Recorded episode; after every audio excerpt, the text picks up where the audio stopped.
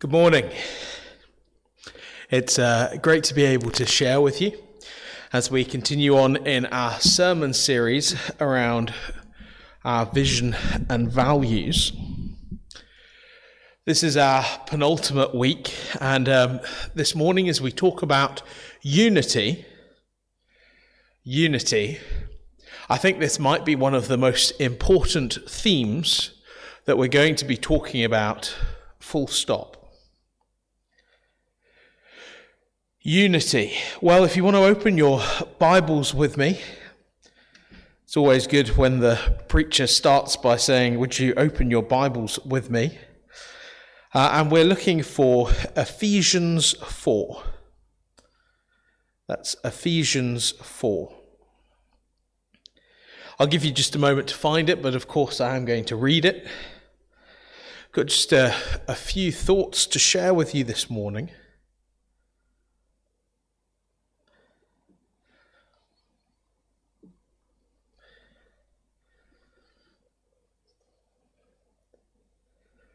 Well, as you find Ephesians 4, let me just begin to read this for us.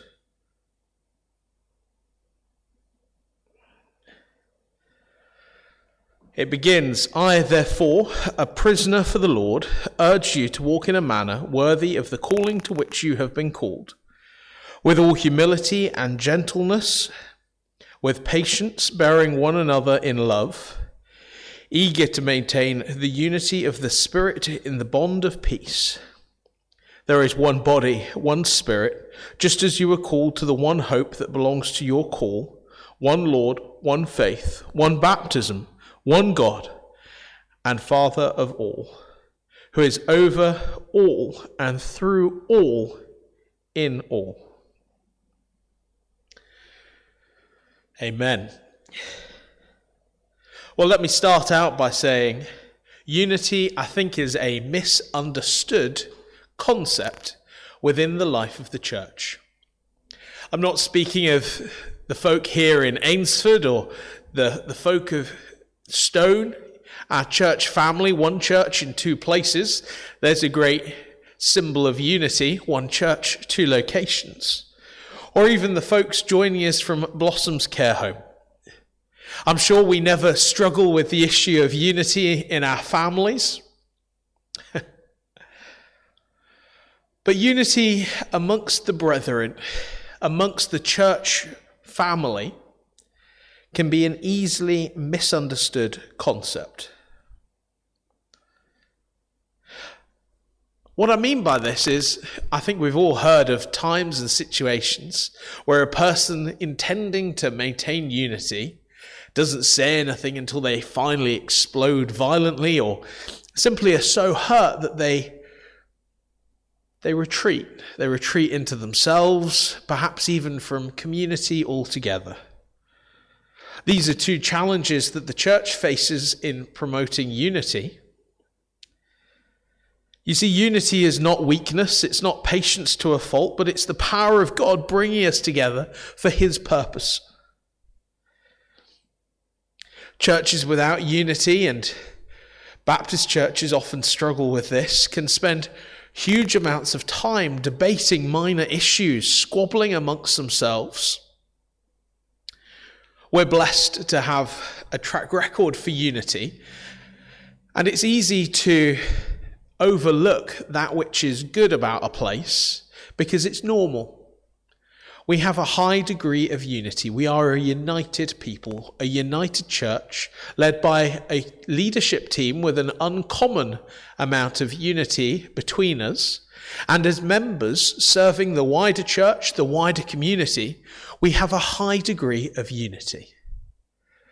And can I just say, I give praise to God for that. That is such a blessing. You see, I think unity is something that we are called to. It's our spiritual responsibility as mature believers in Christ before the Lord to practice, to maintain, to work on being a united people. Nobody said unity would be easy. Perhaps you've thought to yourself, yes, but nobody said unity would be this hard. Unity is a spiritual discipline.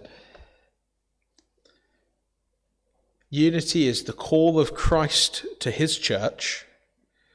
Unity is our shared responsibility before the Lord as the bride of Christ. You see, this passage talks first of all about unity in terms of worthiness. We need to, each one of us, take on that personal responsibility of maintaining unity through maintaining our relationship with Jesus, practicing being the people that He has called us, that He recognizes us as, as sons and daughters of God. We're called worthy. We're taught what worthiness looks like. We're expected to walk in the ways of the Lord. This is our shared responsibility. You know, every one of you listening this morning, be it here in the room or perhaps a day, a week, a month later, tuning in online or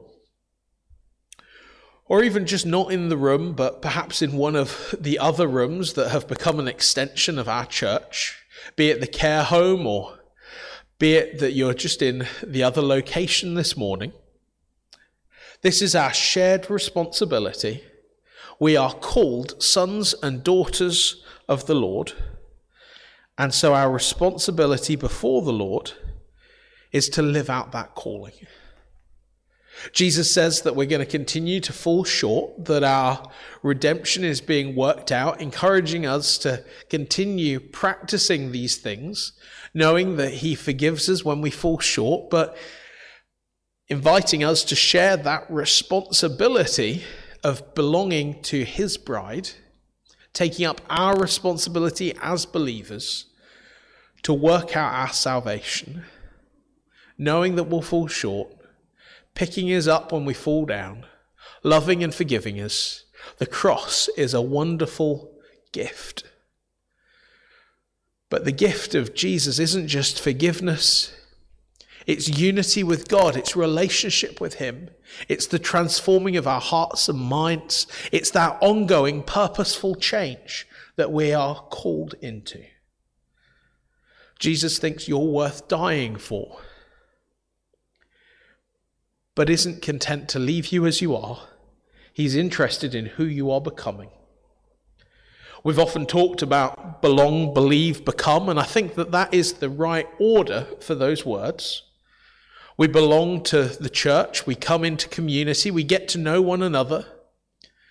As the church extends itself, we're fulfilling that great commission.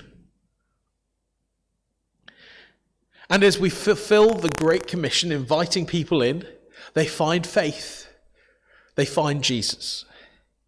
And in doing so, we are transformed by the renewing of our hearts and minds under the power of the Holy Spirit because of the cross of Christ and brought into right relationship with the Father. Now that's good theology. You see, we're encouraged to walk in worthiness. To walk in worthiness. The passage here this morning talks about walking in a manner worthy of the calling to which you have been called. The call upon your life, brothers, sisters, church family the call upon your life, the call upon your life is not just one of salvation, but of transformation in the light of Christ. By the power of the cross, you have been set free. And because of that freedom, you are more than conquerors with Christ. You are sons and daughters of the Most High God. Now, I don't want you to misunderstand me. Our calling is to walk meekly, kindly, humbly. You see, meekness isn't weakness, meekness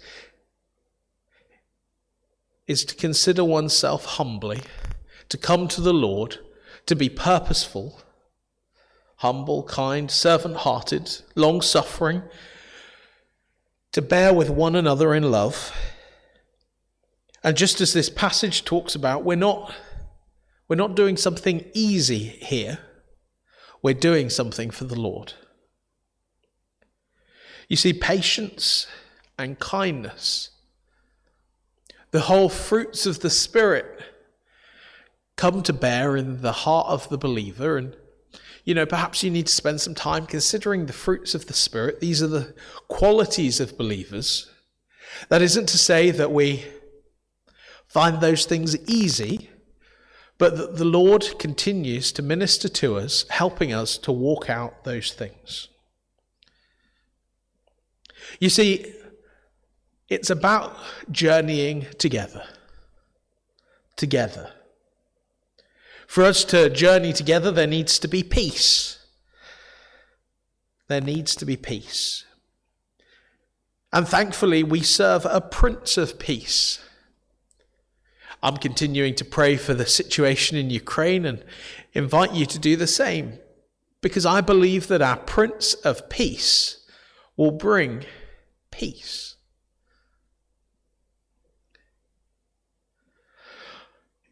As we consider peace, it's also important to consider that we have an enemy. The enemy is a liar. Jesus is the Prince of Peace. The enemy seeks to destroy peace amongst the believers in our hearts and in our minds, stealing from us that which Jesus is giving us of himself. The enemy condemns, the Spirit convicts.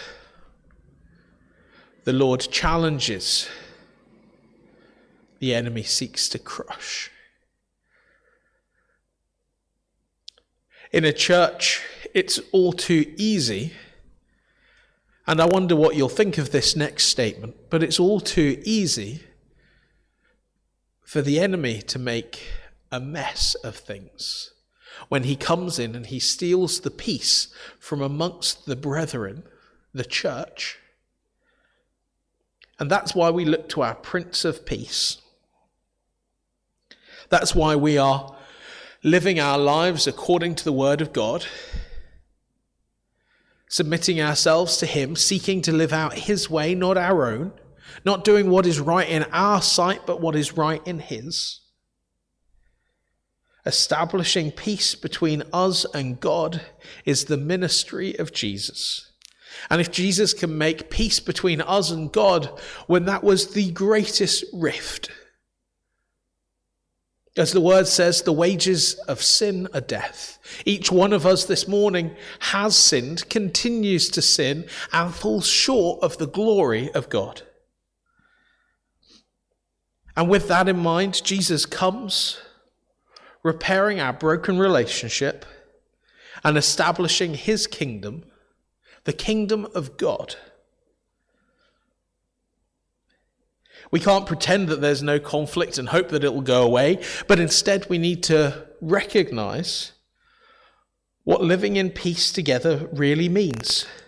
To take our personal responsibility, the responsibility of every believer for maintaining peace and unity amongst the church, and following a biblical pattern. following a biblical pattern when that is hard. You see, the Bible has something to say on virtually every topic. It's a wonderful blessing to us. It's not just a great book or great collection of books or even stories, but in fact is the authoritative word, sufficient to instruct us in the ways of God.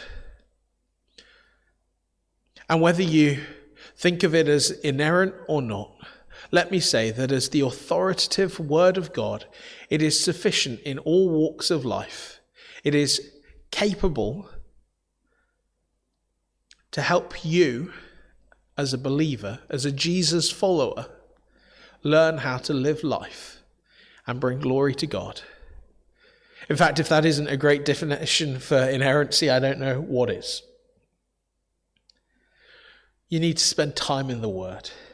You need to spend time letting the Spirit illuminate the Word of God. Because it teaches us about what we are agreeing about. One of the great ministries of the Spirit, the Holy Spirit, I believe, is the supernatural gift of unity amongst the people of God. It's often been joked about in Baptist church life that if you have four Baptists, you probably have six opinions. The only way we're going to have unity together, the only way we're going to have unity together is by seeking the Lord and His unity.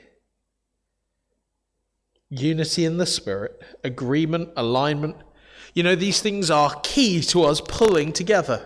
We need to pull together because the task before us is greater than any one of us. No matter how wonderful you might think somebody in church is, no one of us can take the place of Christ. No one of us can fulfill the call to go out into all the world and make disciples. No one of us can love God on behalf of all of the rest of us. Our individual responsibility is to love God, love one another, and to make disciples, to go out into all the world proclaiming the good news of Jesus.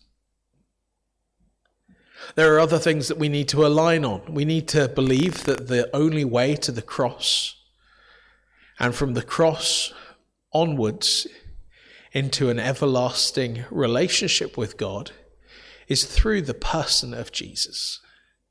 You see, it's not just that Jesus went to the cross, because many people went to the cross. It's that the cross of Christ was remarkable because having lived a sinless, blameless life, Christ died in our place.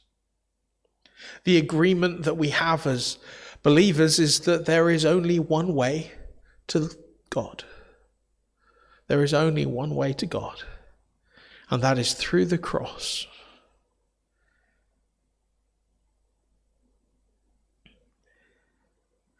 Another way that we believe in, another thing that we believe in, is that as we follow Jesus, the mission of God belongs to God. It doesn't belong to us. It's not mine. It's not yours. It's not something that we've been brought into under conscription, but we have had the personal revelation of who God is. And we're choosing to walk in His ways rather than our own, bringing glory to Him for His purposes rather than yours or mine one body, one spirit, one hope, one Lord, one faith, one baptism, one God who is in all. There's a pretty strong unity statement for us. And you see, that means that we share in one purpose. What are we living for? As one body with one calling, one shared purpose, who will we be? What will that mean? Well, first, God spells this out for us. Through the person of Jesus, we are taught that we need to love God. That is our shared purpose. In fact, as we're urged in our passage this morning to walk in a manner worthy of the calling to which you've been called, do you want to know what that calling is? That calling is to love God and to love your neighbor as yourself, thus fulfilling the whole of the law of the Old Testament and the great challenge from God is to join him in his mission, the mission of God, the Missio Dei. And in doing so, as we journey on, we're filled with hope, our hope in God, sharing in one faith, experiencing the waters of baptism, with God at the center of it all. The purpose of God the redemption of the world, sinners saved by grace through the person of Jesus and his death on the cross, being brought from death to life in Christ, filled with the Holy Spirit, that we might live out the calling of God upon our lives with God, one God, at the center of it all, in our hearts, our minds, our homes, our lives, our church. This is the call to unity from God Himself not that we struggle on, not that we pretend that we never have a problem, never fall out, never struggle with one another, with the things of life, with the world, but that as the people of God, we walk in unity for God's purposes, unity, God's calling, walking together purposefully. That's what unity means to us. I'd like to pray for you. Perhaps you'd pray with me this morning. Heavenly Father, we bless and praise your name. We pray your kingdom come, your will be done. Father, we want to bring glory to you. Father, continue to stir unity in our hearts, encouraging us by the power of your Spirit, helping us to see things as you see things, helping us to trust in you, to walk closely with you, to walk humbly with you, that we might know you, your goodness, and your grace in all of our ways. Father God, we bless your name. We ask for a continued unity in the Spirit as your people. We thank you for the unity that we have in our church. And as we move forwards, seeking to honour you, we pray that you would bless us with continued unity, grow that sense of unity, help us to grow as a church with a shared purpose, bringing glory to you for your kingdom's sake, for Jesus' sake. Father, we want to walk with you. We thank you for your encouragement. Lord, we're eager to maintain the unity of the Spirit and the bond of peace. We bless and praise your name. We thank you for your grace. Father, stir within our hearts, we pray, peace, unity, and purpose. We bless and praise your name, King Jesus. Amen.